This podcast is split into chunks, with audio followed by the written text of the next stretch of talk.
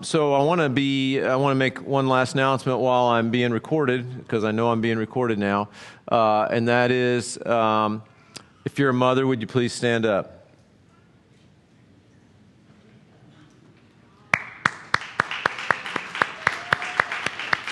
All right.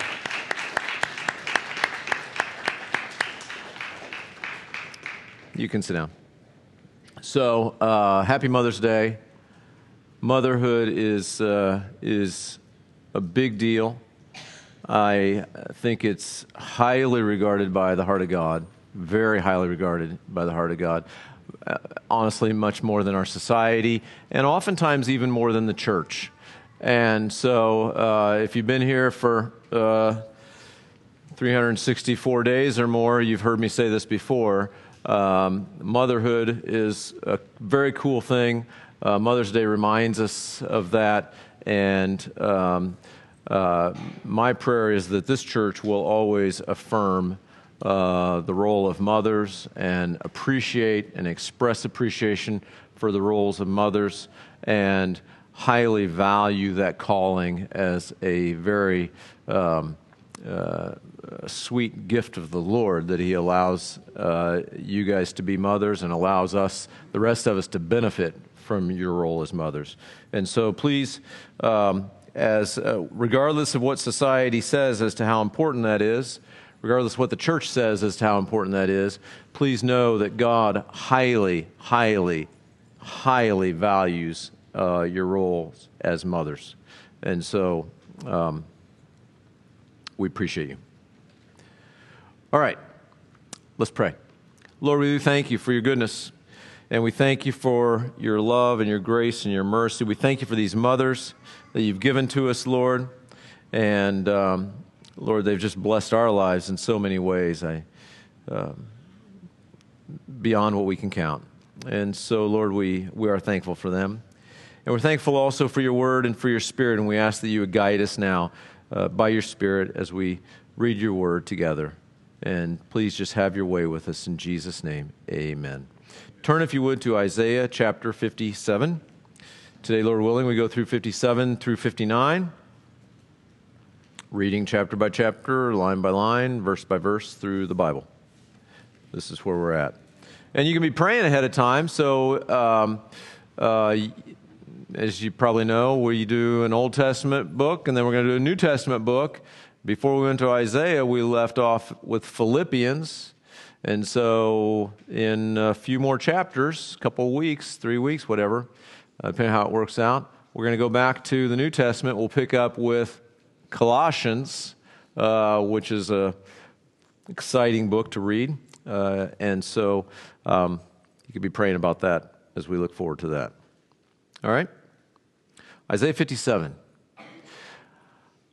Isaiah, these chapters we read today, uh, remind us of our need for God's grace. And we all need God's grace, right? Raise your hand if you're good enough to get into heaven on your own, on your own merit. Like if you try real hard, like maybe on a good day, like a good minute, right? Nobody is. Nobody is. So, by the way, raise your hand, therefore, if we're all on the same playing field in terms of our own righteousness. Everybody got that? Got that? Because no one is more righteous or less righteous than anyone else, right? We are all recipients of God's grace, and we all are very much in need of God's grace. And even as believers, we are daily in need of God's grace. Not for salvation, right? But just God's grace to sustain us and uh, to keep us going. And this life is, is, not, is not easy at times. And so, again, we uh, let's review the historical backdrop. The nation of Israel, um, uh, in the time in the years before Jesus came, and the nation of Israel was was there in the Promised Land. Uh, they rejected the Lord uh, repeatedly, repeatedly, repeatedly, repeatedly. They were divided. The northern kingdom of Israel got carried off by the Assyrian Empire. The southern kingdom, uh, the remnant there, the nation of Judah, was carried off captivity into Babylon by the Babylonians in 586 BC. They would be there for 70 years, and then God would by his amazing grace, not because of their righteousness or anything like that, but because of God's grace, God would bring them back to the homeland of Jerusalem and reestablish them as a nation uh, 70 years later. And so we know that to be true from the pages of history in the scripture. And yet we also see a lot of lessons along the way.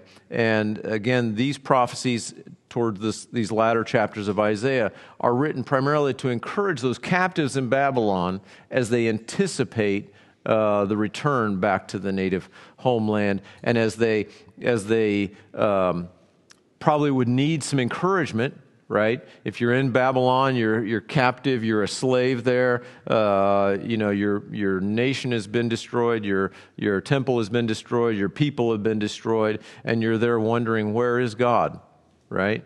And sometimes even as believers, we can be kind of like, where is God? He feels far away. We th- we say things like that. And, and God acknowledges that.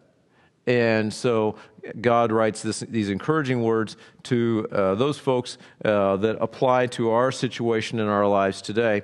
But in these chapters we're talking about today, he's going to highlight some things that sound a little bit, um, he's going to deal with some sin, okay?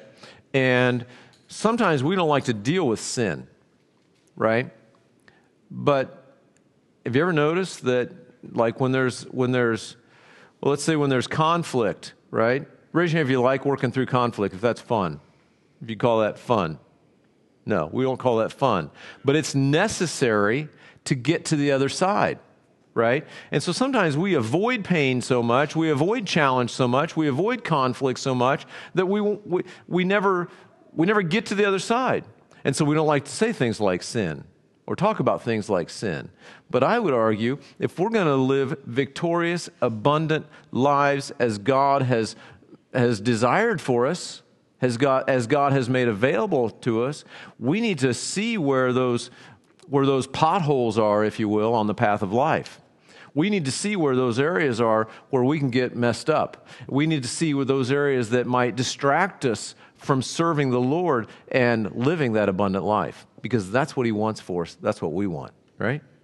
So, just as an overview, he's going to talk about the Jewish leaders. They were, they were bad leaders. He's going to talk about pr- uh, pride. He's going to talk about greed. He's going to talk about hypocrisy. He's going to talk about unjust people. Are those things relevant today? Any hypocrisy in the world today? Any injustice in the world today? Any lousy leaders in the world today? Any, that's all we got. like in the church? Like this church? Oh, yeah, except that one awesome leader. Uh, where was I? are there any are there any uh, idolaters in the world today? Yeah, there are, right? And so all these things are super relevant to us. So here we go chapter 57. The righteous perishes and no one takes it to heart. Merciful men are taken away while no one considers that the righteous is taken away from evil. He shall enter into peace, that is the righteous. They shall rest in their beds, each one walking in uprightness. And so just these first couple verses kind of kind of highlight the uh, the irresponsible leaders of the nation of Israel during that time prior to them being carried away captive to Babylon. This section actually started kind of in chapter 56, verse 9. Um, talking about Israel's irresponsible leaders. And it's interesting, this is so this is just finishing up a short section. But again, consider those folks that are captive in Babylon, right? Their leaders had failed to protect the righteous. Their leaders had failed to protect the righteous. I said we, we're going to read Colossians after we finish Isaiah. Well, then after Colossians, we're going to go back and we're going to read Jeremiah. In Jeremiah, we see uh, historically the time basically leading up to the captivity. Uh, when there, I mean, Jeremiah is the one saying, the Babylonians are coming, the Babylonians are coming, and everybody's saying, no, they're not. You're full of hot air. No, you're not. No, you're not. And, and so, yeah, there you are. No, they're not. No, they are. No, they're not. And so then they come, and Jeremiah gets a front row seat for all of it. Well, Jeremiah was one of the, one of the faithful ones. And it says, the righteous perishes. Jeremiah uh, had a hard life. And so, um, you know, there's a lot of uh, difficulty in this life. And the leadership there, um, they, they basically ridiculed him. He was one of the merciful. He entered into peace, as it says here. And in our day, even if someone is a leader in a church, even, or a nation, or whatever, they, that doesn't automatically entitle them to just do whatever they want. And you've heard me say before, you know, authority is a, is a funny thing. We think of authority me, as I'm the boss. No, authority means I have a God ordained responsibility that I need to be super faithful and diligent to adhere to according to the principles of Scripture. It's like an extra job. And, um, and so it's a privilege, but it's a job. And so if we're ever in any kind of position of, of leadership or whatever like that, we need to count it as a, as a privilege, but, a, but certainly a responsibility. Then he moves on to another section here from verse 13 to verse, I'm sorry, verse 3 to verse 13, talking about idolatry. And again, we've talked about idolatry quite a bit here, but we'll highlight some of the, some of the, the key points here. He says, But come here, you sons of the sorceress, you offspring of the adulterer and the harlot. Whom do you ridicule? Against whom do you make a wide mouth and stick out the tongue? Are you not children of transgression, offspring of falsehood? And so the idolaters here are described as the sons of sorceress, the offspring of the adulterer and the harlot. And God regarded in those days idolatry as really harlotry or adultery, right? Because eh, think of it as adultery, uh, because uh, the people were basically more in love with their idols than they were with God. And so, you know, it was kind of a betrayal of God's love. And um, we won't go into a lot of detail here, but you know, the, another piece of this is a lot of the idolatrous practices that they um, took part in were very immoral, uh, very, we'll just say that, very immoral. Uh, and also, it came with that came this sense of mockery. Here he says, he says, uh, "You guys are the ones that uh, make a wide mouth and stick out the tongue like that, right?"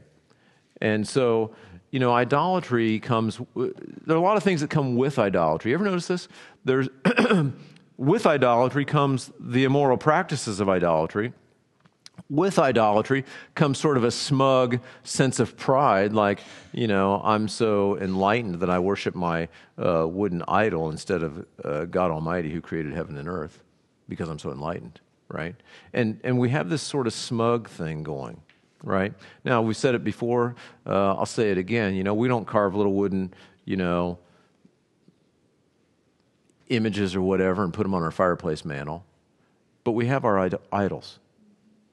Anything, anything, please hear this, anything that's more important than God Almighty in our lives is an idol whether it be a person, whether it be a relationship, whether it be a thing, whether it be a toy, whether it be an ideology, uh, anything that takes preeminence over God in our lives is an idol. And with it comes lots of baggage. Often immorality, often a smug attitude. And so, even though we don't worship the same idols that they did, the principles still apply. Verse 5 Inflaming yourself with gods under every green tree, slaying the children in the valleys under the clefts of the rocks, among the smooth stones of the stream is your portion. They are, they, they are your lot. Even to them you have poured a drink offering, you have offered a grain offering. Should I receive comfort in these? On a lofty and high mountain, you have set up your bed. Even there you went up to offer sacrifice. Also behind the doors and their posts, you have set up your remembrance, for you have uncovered yourself to those other than me and have gone up to them. You have enlarged your bed and made a covenant with them. You have loved their bed. Where the, you saw their nudity, you went to their king with ointment and increased your perfumes. You sent your messengers far off and even descended to Sheol. So, again, we're not going to go into a lot of detail into what the exact practices were, but they were nasty. They were immoral. They were horrific. They sacrificed their children. They did, they did just insane things. But here's again one of the take home messages for us we can look from a different culture, from a different point in time, sort of as outsiders and say, and if I went into a lot of detail with you, uh, uh, but I won't for the sake of sensitivity, but if I went into a lot of detail with you, we would all say, that's crazy. Who in their right mind would participate in that behavior? And the reason that they did was because they were a lot more stupid than we are. No. Because they were doing what was normal for the day. Can I tell you this? I believe if the Lord should tarry, there'll come a, let's say the Lord tarries another 500 years.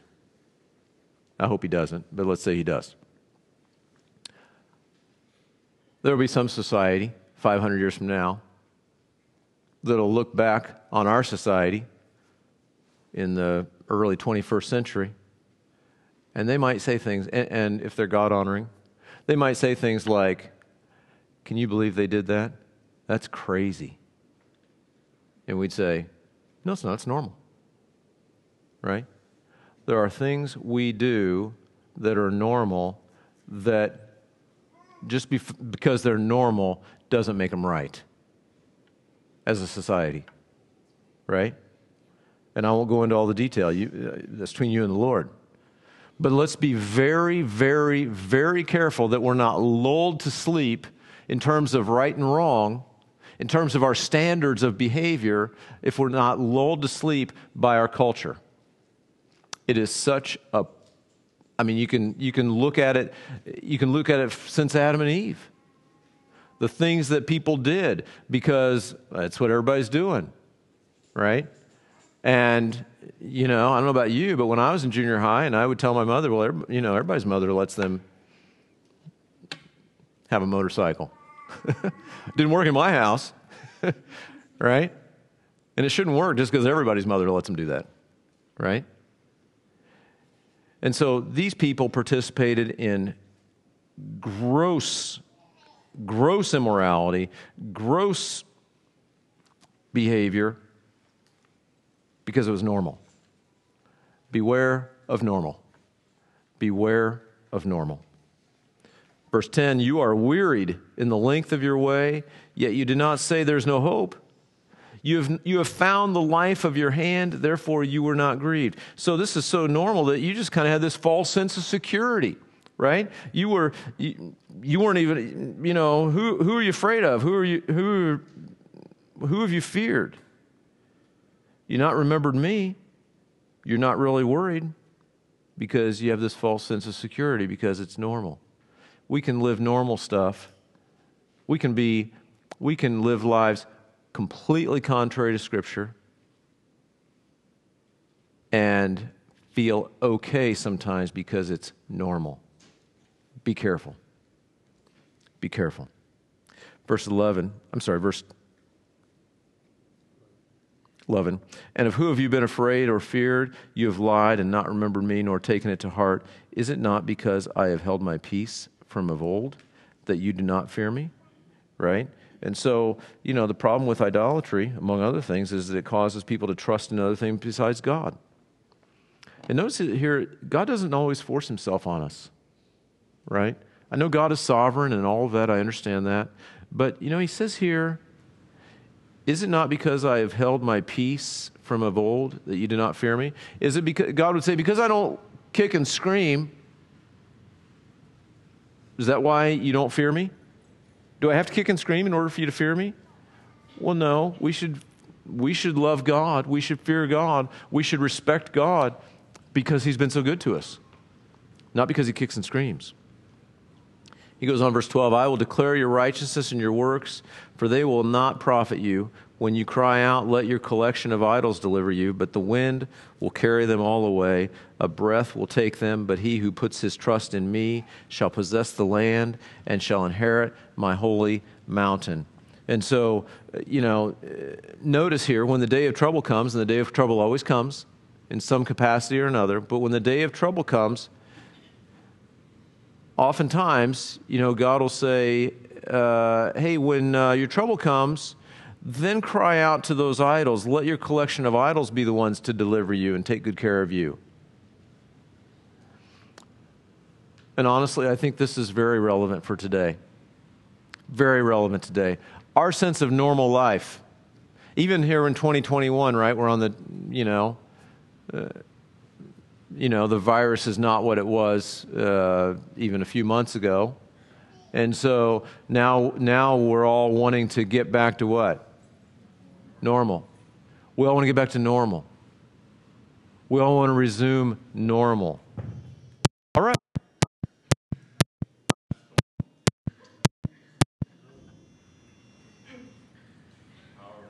Did that do something weird with the recording? That's normal. That's normal. Everybody's watching this as a So, yeah. Yeah, that's right. I'll come back. Uh, if you've been, if you were still watching, and you were worried, was that the rapture? Are we back on? Yeah. I'm still being recorded on some things. Okay. So what do we want to do? Just keep going with the podcast? Huh? Keep going. All right, we'll keep going. Um, so if you're watching on Facebook or if you're trying to watch on Facebook and, and like we're not there, okay? Let me just say the rapture didn't happen because we're all still here, but you never know. Could happen in another 12 minutes. And I am serious about or two. I'm serious about that.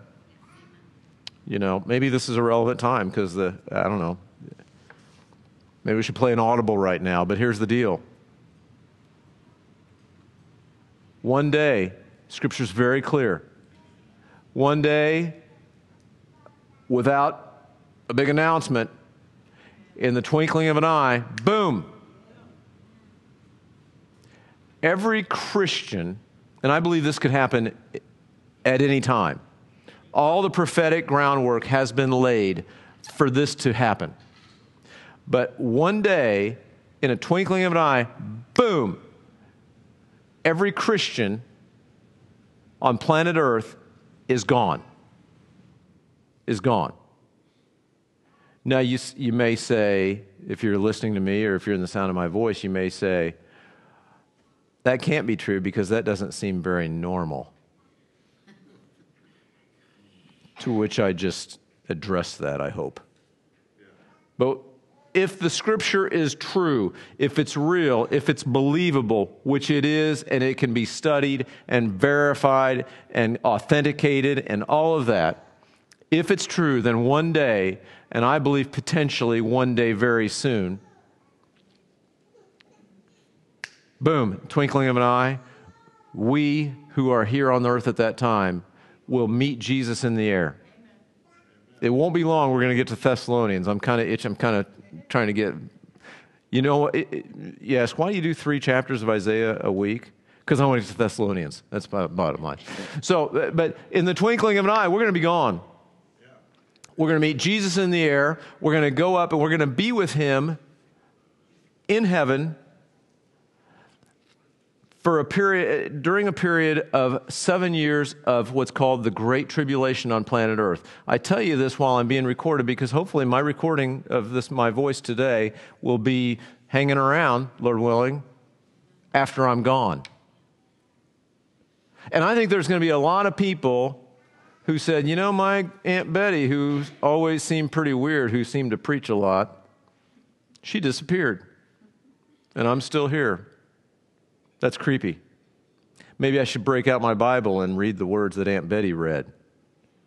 So if you are listening to me, and that's a future time, it's kind of a Twilight Zone feeling, don't you think, right now? I would suggest you read 1 Corinthians, I believe, chapter 15. I would suggest you read 1st and 2nd Thessalonians, and I would suggest you read the book of Revelation, because you're going to see those words literally play out. Literally play out. You say, well, why are they going to play out literally? Well, I'm not that smart. I ask myself, how did they play out literally? How did they play out when Jesus came the first time? You've heard me say this before, but I'm saying it again. It said Jesus was going to be born of a virgin. Was he born of a virgin? Yes. Yeah, it wasn't some kind of metaphorical kind of uh, virgin spirit thing. No, it was a virgin human being, right? Said he's going to be born in Bethlehem, right? Who comes from Bethlehem, right? Everybody knows all the actions in Jerusalem, but why would he be born in Bethlehem? Because the Bible said he would be, right? He's going to be he's going to be a Nazarene. Why is he going to be from a Nazarene? I thought you said he's born in Bethlehem. Well, God works that all out. He's going to be a descendant of David. He's going to be a descendant of Abraham. He's going to be from the line of Judah. All of these things, on and on and on and on, were fulfilled very literally the first time, and I believe they will be the second time. Isaiah chapter 57. Your idols will not profit you in the day of trouble. Can I tell you this? If anybody finds themselves hanging around when a bunch of people, including Aunt Betty, just disappeared, that's a bad day to reach for your idols and start like rubbing them, rubbing your genie lamp or doing whatever it is you do, burning incense to your idol. That's a bad day to start burning incense to your idols. That's a day to fall on your face and cry out to God Almighty, who created you and ask Him for His grace, which He will give. Which He will give. Your idols don't deliver during difficult times. And again, I, I think this is so relevant for today. Because over, over the last year, we've seen that normal doesn't deliver us. And with all due respect,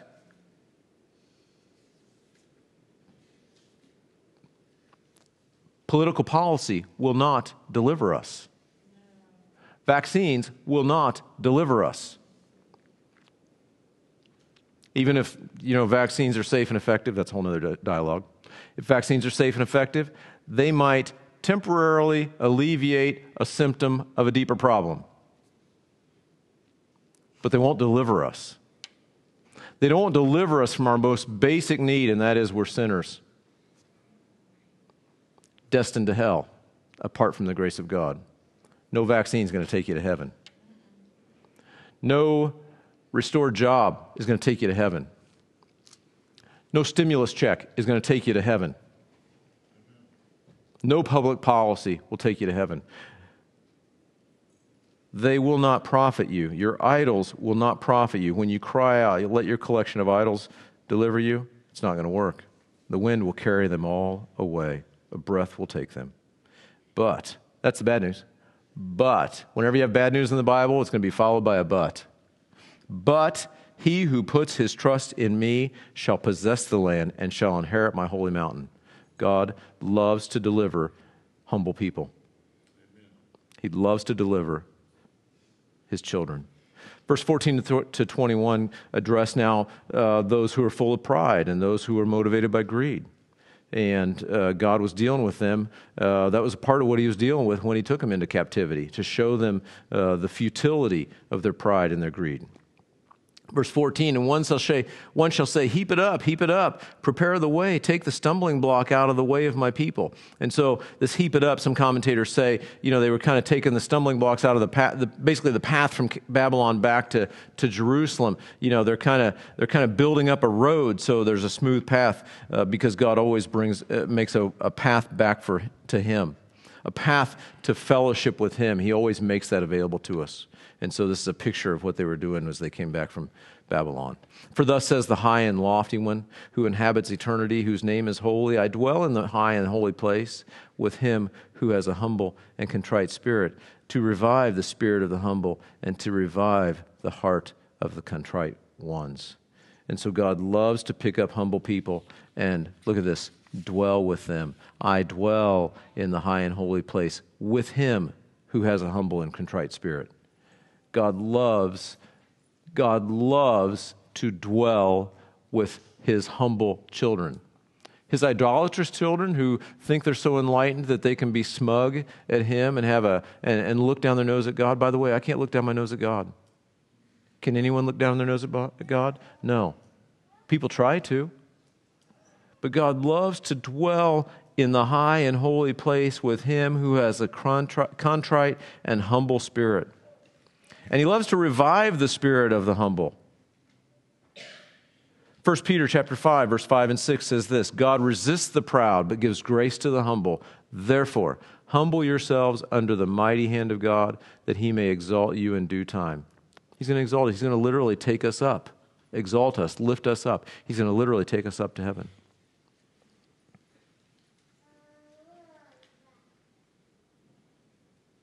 By the way, I said that uh, we'll be up, up in heaven with him after the rapture of the church during that time of great tribulation.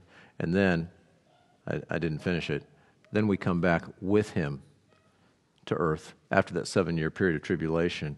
He sets up a thousand year reign on, heaven, uh, on earth where we reign and rule with him. We have the privilege of, of reigning with him for a thousand years in a utopian Garden of Eden kind of a world where he rules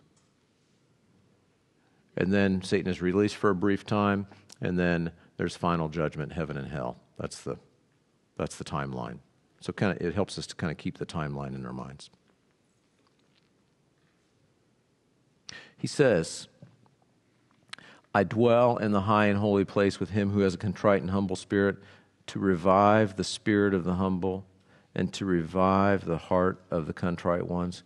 Can I ask you this?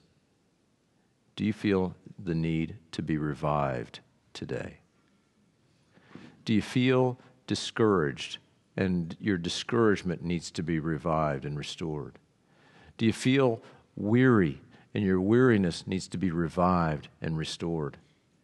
And honestly, I, am seeing this all the time as I interface with society in our day.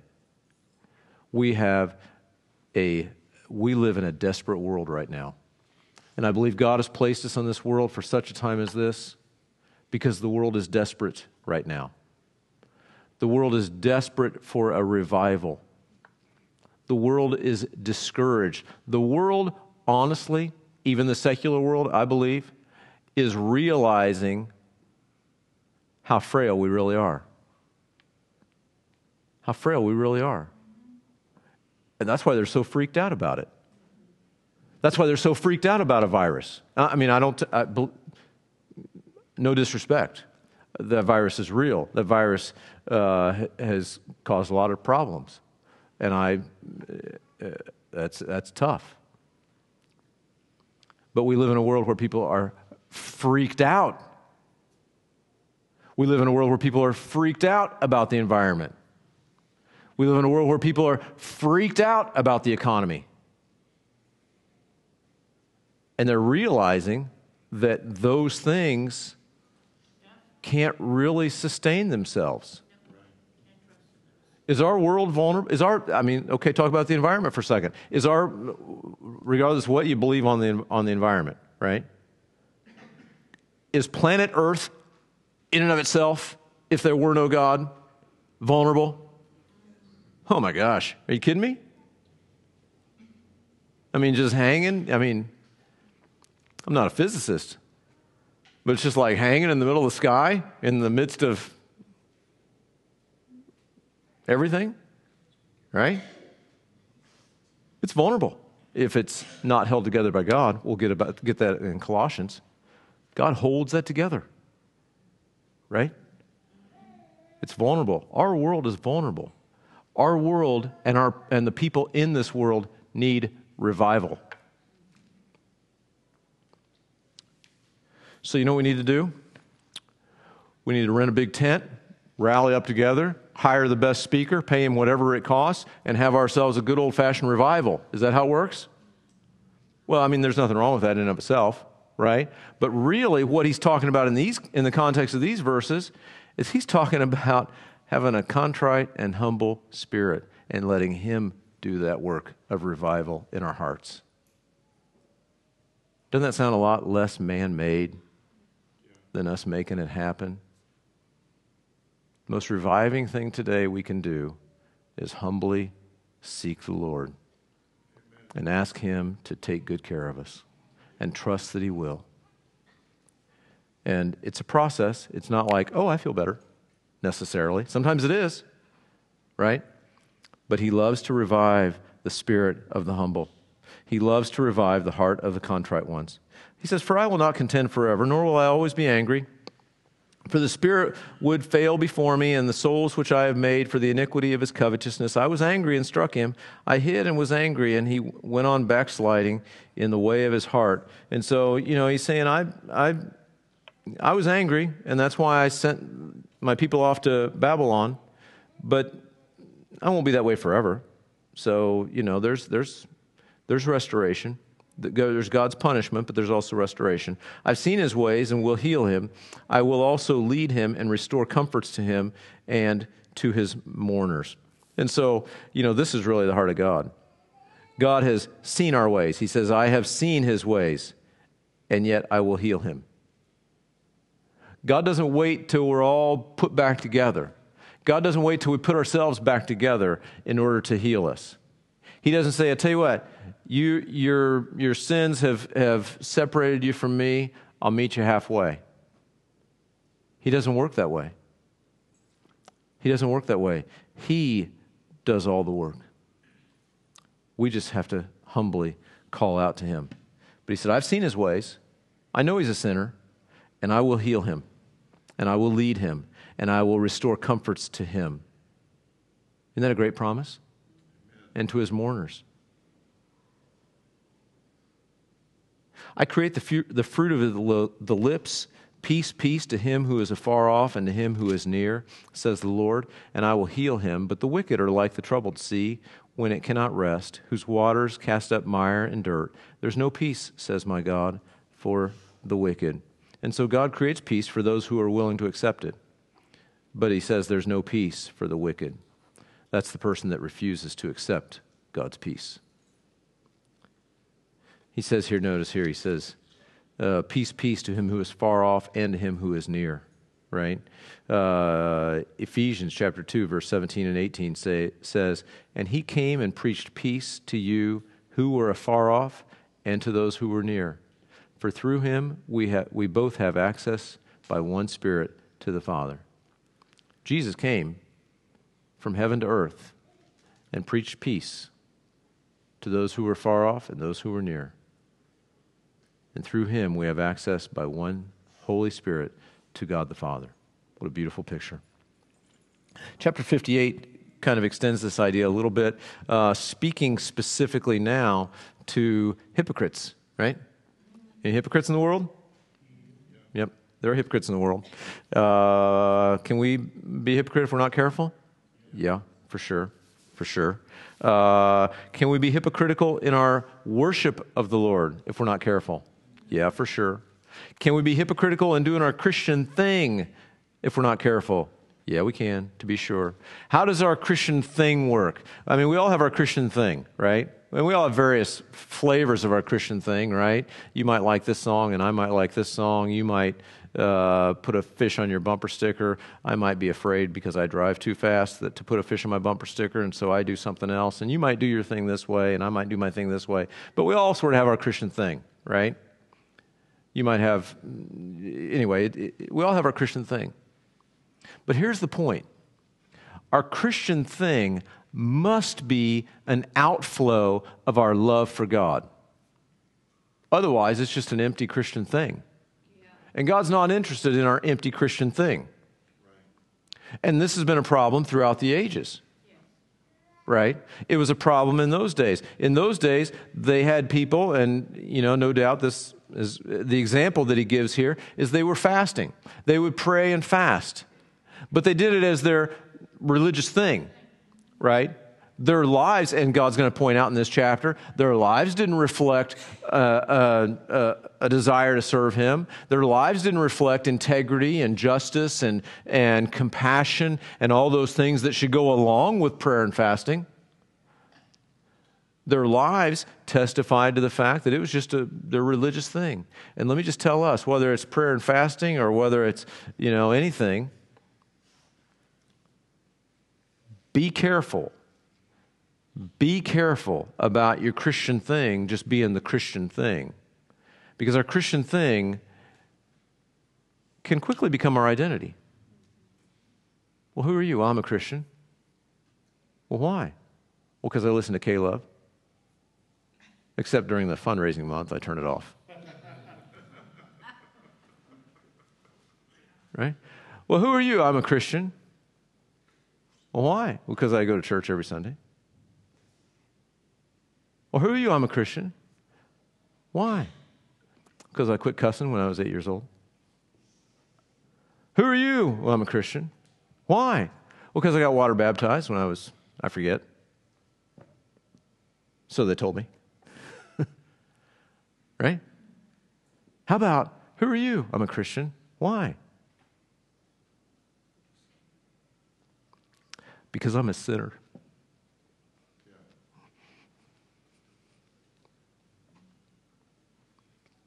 And I know what that means. And I know that Jesus Christ died for me.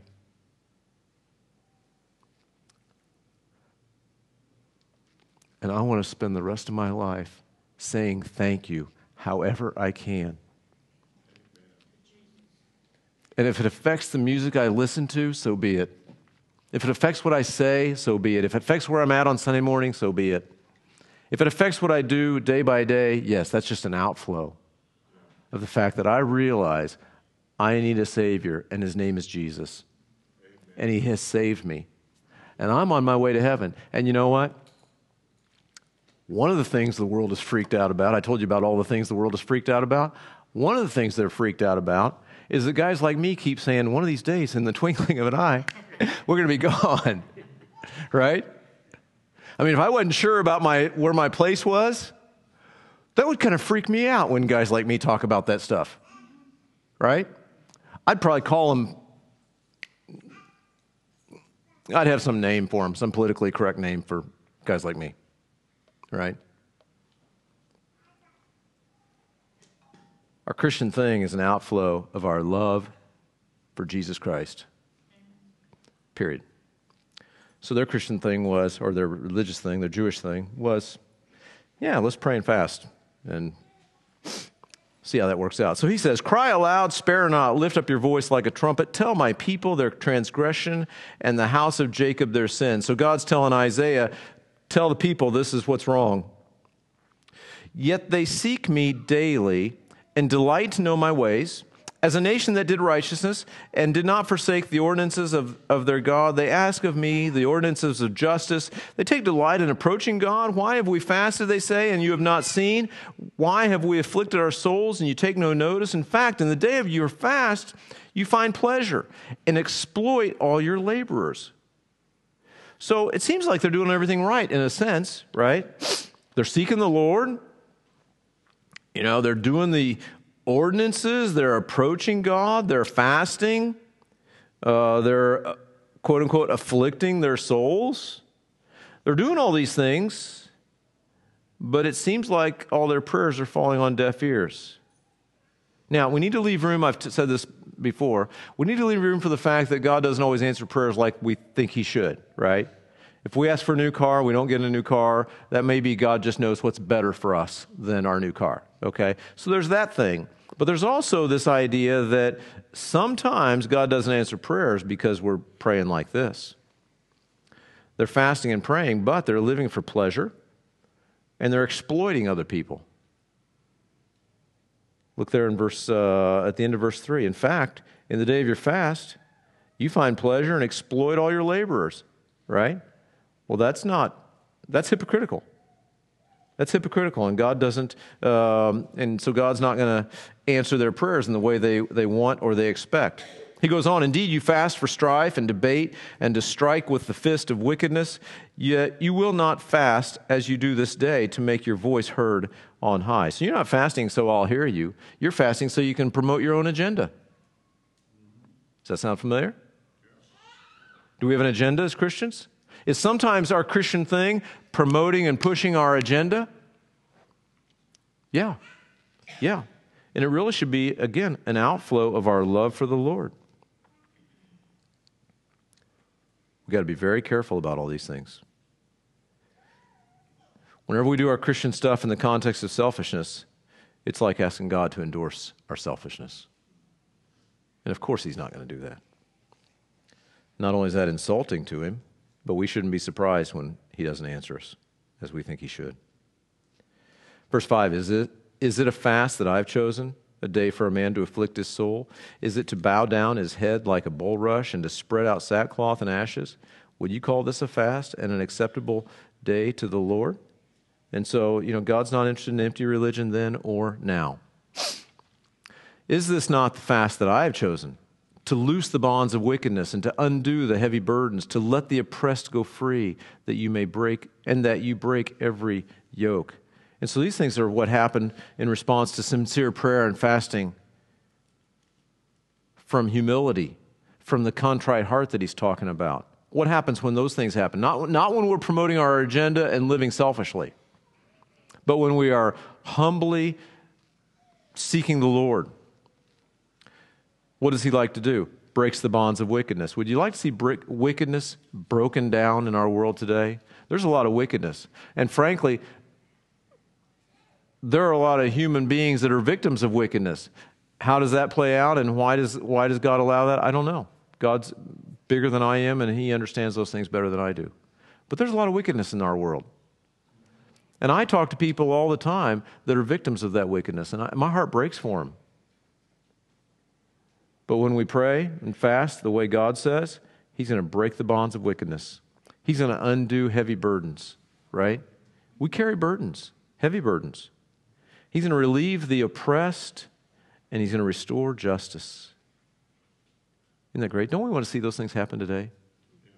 You bet we do. Then we need to serve him with sincerity. If we want to see those things happen today, we need to serve him with sincerity. Verse 7 Is it not to share your bread with the hungry? Right? If you're not, if you're not eating today, guess what? You got extra bread, right? Share it with the hungry.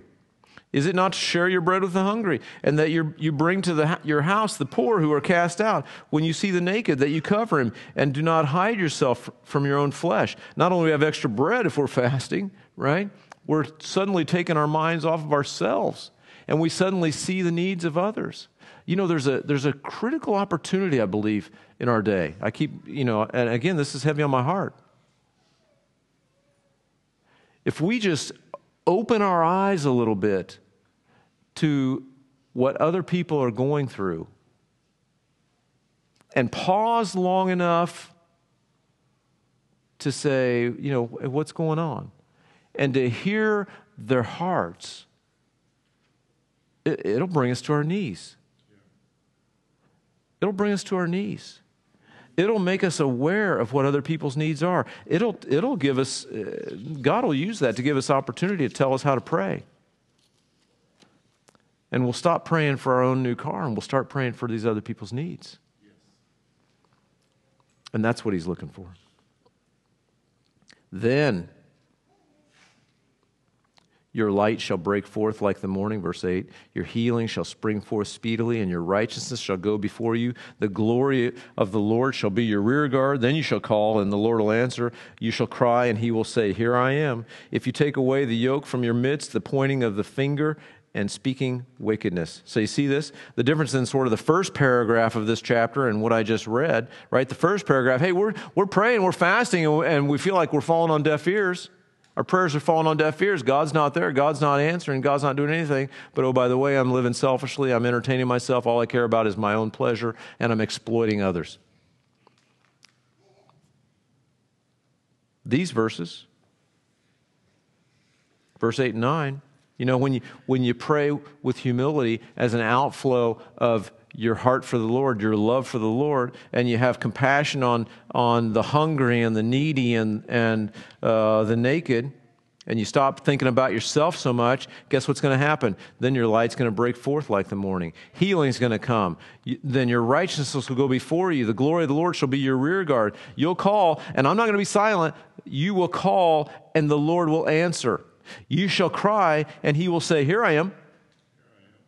Right? Here I am. If you take away the yoke from your midst, stop burdening other people with your selfishness, and look at this stop the pointing of the finger. Ouch, that's a little convicting, don't you think? Stop pointing the finger. You know, it's their, pro- it's their fault. Right? All of, our, all of our social ills today, it's their fault.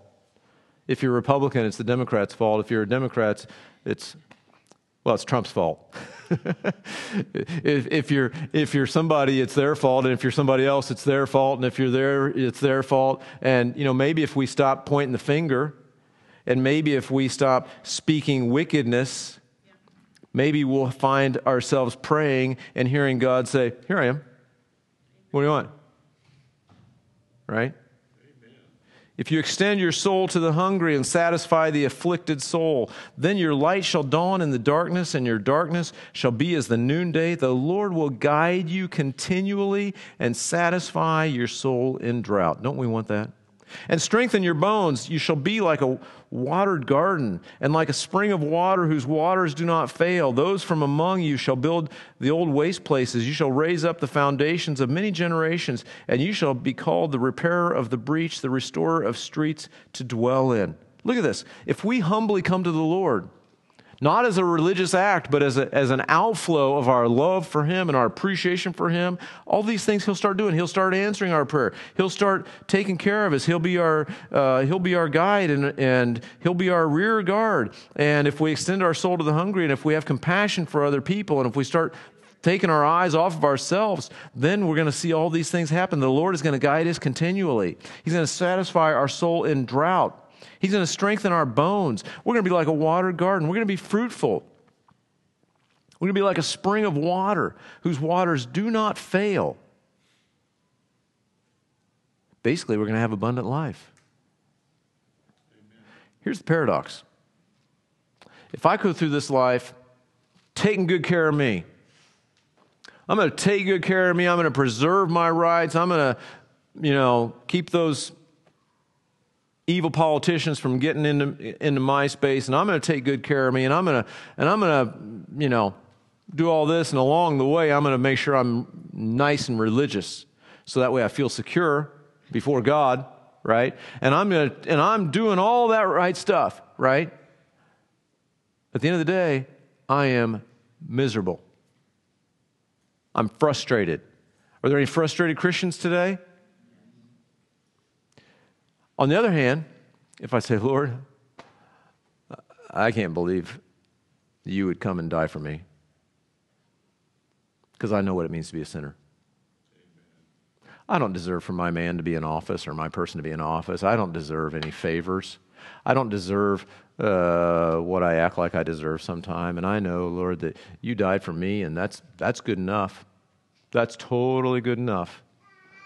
And I appreciate it so much. And, and Lord, Lord, I recognize the needs of people around me, and I want to, Lord, I want to, would you please help me to see beyond myself enough to be sensitive to the needs of others and to have compassion and to pray for those people and to reach out to them. And if, if I've got an extra loaf of bread and they need a loaf of bread, maybe even give them a loaf of bread. And, and Lord, can you help me? Can you give me those opportunities, Lord? Do you think He'd answer that prayer? Absolutely would. Lord, you, would you please send those people my way? And would you please help me to have a, a heart of, of mercy and compassion for them? And that, let that be an outflow of my love for you. You know what that's called? It's called abundant life. Amen. Jesus said, I have come that you may have life and have it more abundantly. And it starts with taking our eyes off ourselves and feeling like we're righteous in and of ourselves. He's talking about a humble and contrite spirit. He's talking about religious, our religion being an outflow of our love for God, not religiosity in itself. By the way, the world can't stand that. The world can't stand empty religion. God can't stand it, but the world can't stand it either. And that may be, you know, well, maybe that's a that's a tangent. but I'm pretty good at tangents.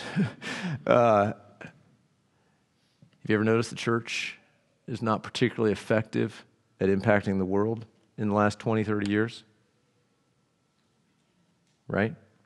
Look at the numbers, look at the statistics. Has the church, is the church influenced the world so that, you know, we look more like the church? Or has the world influenced the church so that we look more like the world? We're looking more like the world. The church is anemic. And I believe one of the reasons is that we're all about empty religion. We love our Christian radio stations. No, no disrespect to K-Love. We love our Christian radio stations. We love our Christian thing. We love our Christian culture.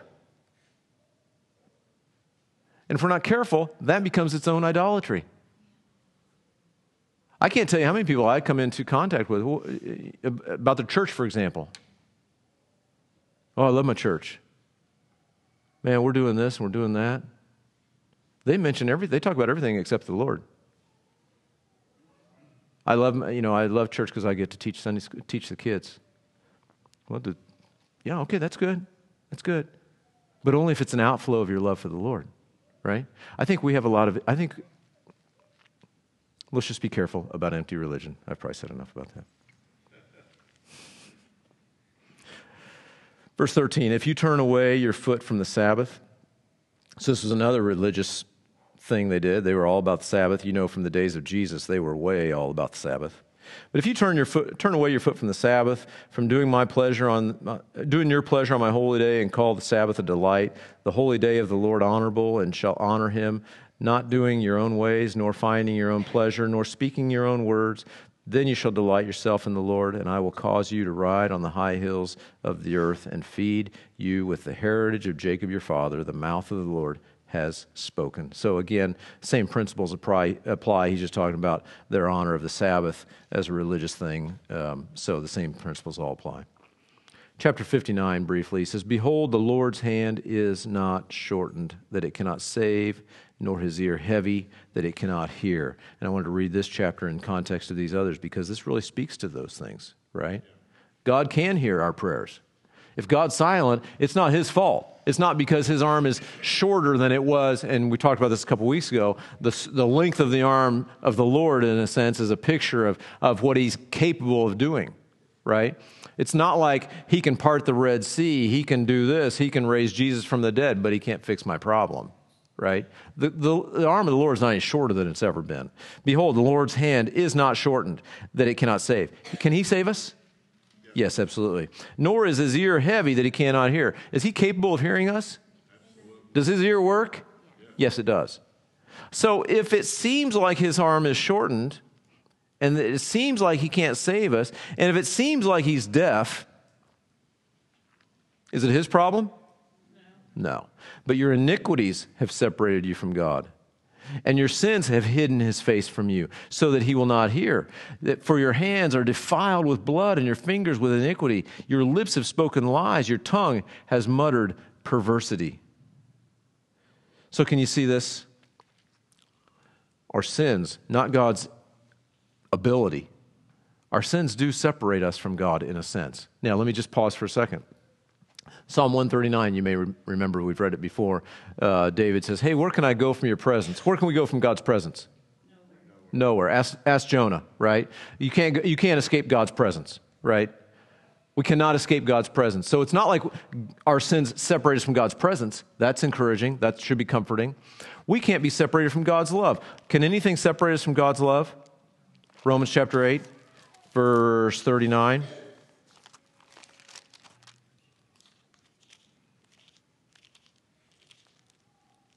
This is a beautiful verse to anchor onto. Romans, verse, Romans chapter 8, verses 38 and 39. For I am persuaded that neither death, nor life, nor angels, nor principalities, nor powers, nor things present, nor things to come, nor height, nor depth, nor any other created thing, including my own sin, shall be able to separate us from the love of God which is in Christ Jesus our Lord. Amen.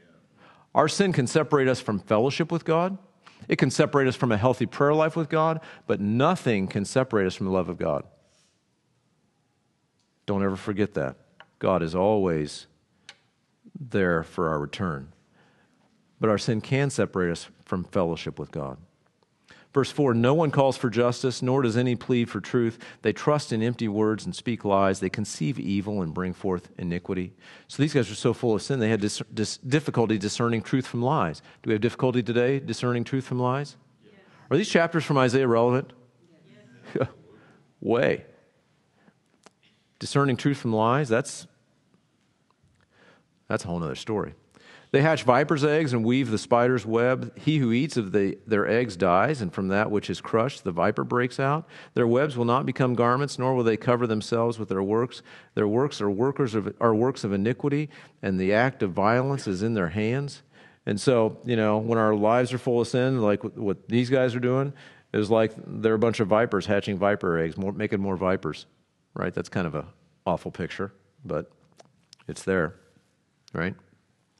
Verse 7 Their feet run to evil, and they make haste to shed innocent blood.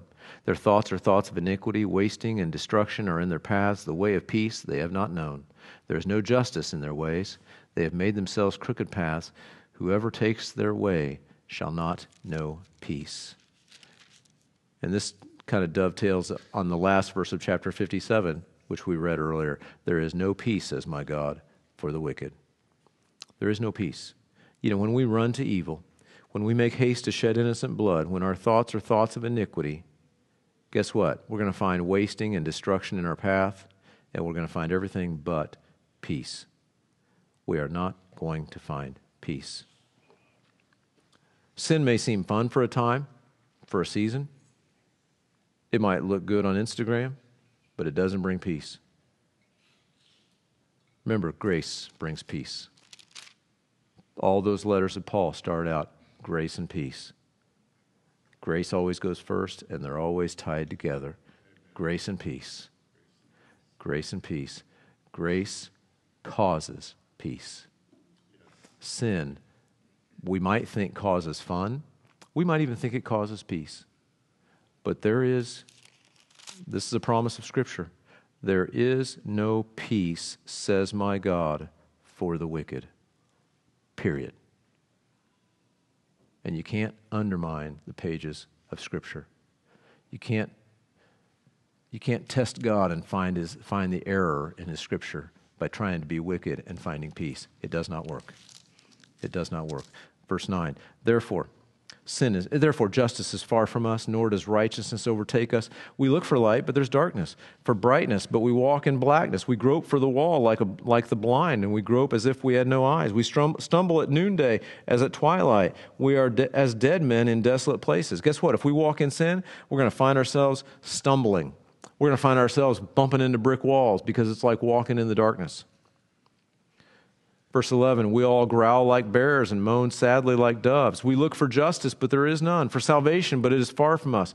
For our transgressions are multiplied before you, and our sins testify against us, for our transgressions are with us, and as for our iniquities, we know them. So, really, this is uh, same concepts as we've read the last two chapters. We all want blessing. We all want God to take good care of us. We all want justice, at least for ourselves. We all want salvation.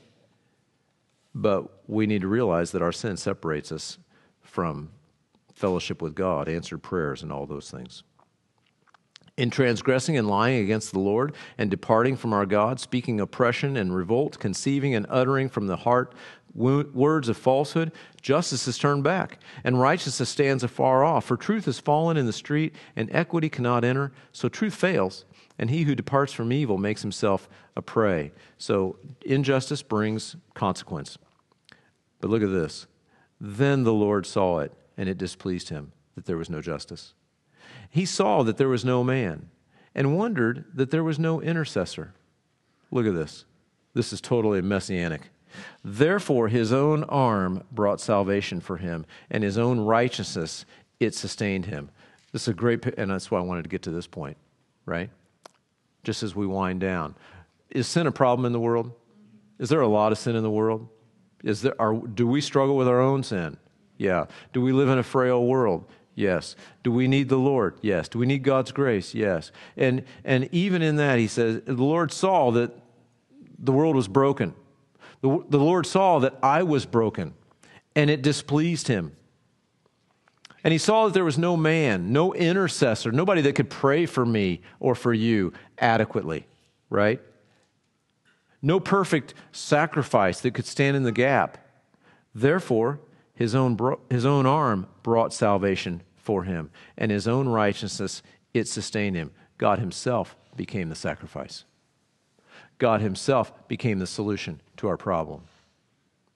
God Himself, in the person of Jesus Christ, came to earth to fix the problem. He put on, for He put on righteousness as a breastplate speaking of Jesus, and a helmet of salvation on his head. He put on the garments of vengeance for clothing and was clad with zeal as a cloak according to their deeds. According to, accordingly, he will repay fury to his adversaries, recompense to his enemies. The coastlands he will fully repay, so they shall fear. The name of the Lord from the west and his glory from the rising of the sun. When the enemy comes like a flood, the Spirit of the Lord will lift up a standard against him. Jesus, because he set things in order, right? Because he died on a cross for, for each and every one of us, and he offers salvation to each and every one of us. Therefore, we have that choice to receive it or not. And ultimately, justice will be restored. Ultimately, in the, in the millennial kingdom, I said, after he comes back. He goes on, the Redeemer will come to Zion. This is when he comes back after the tribulation. And to those who return from transgression in Jacob, says the Lord, As for me, says the Lord, this is my covenant with them. My spirit who is upon you, and my words which I have put in your mouth, shall not depart from your mouth, nor from the mouth of your descendants, nor from the mouth of your descendants' descendants, says the Lord, from this time and forevermore. That's a great promise we have to look forward to. So, when God's people live in idolatry, when they live in pride, greed, religious hypocrisy, injustice, they shouldn't be surprised when God seems far away and God doesn't seem to answer their prayers or even hear their prayers. Right?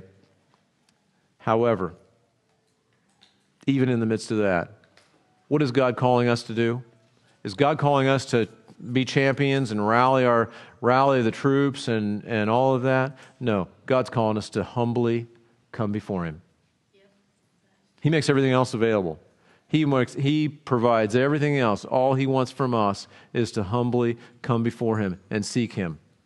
If we do a religious thing as a result of that, great. If we show up at church because of that, great. If we read our word, read His word, because we're going to know as soon, as soon as I start realizing I, I'm, I don't have the answers, but I realize He does, guess what? It's going to give me a hunger for His Word. I'm going to read it. I'm going to read it. I'm going to devour it. The more I realize that. And He loves to bless. He loves to say, Here I am when we pray. And He loves to bless humble, contrite children. Let's pray.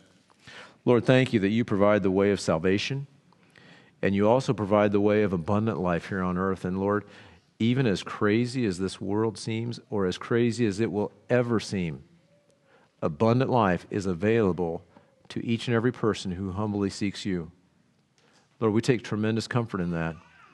And we ask you to make us into those people by your grace. Have your way with us, Lord. Guide us and lead us this week. In Jesus' name, amen. Amen. Having an awesome, awesome week.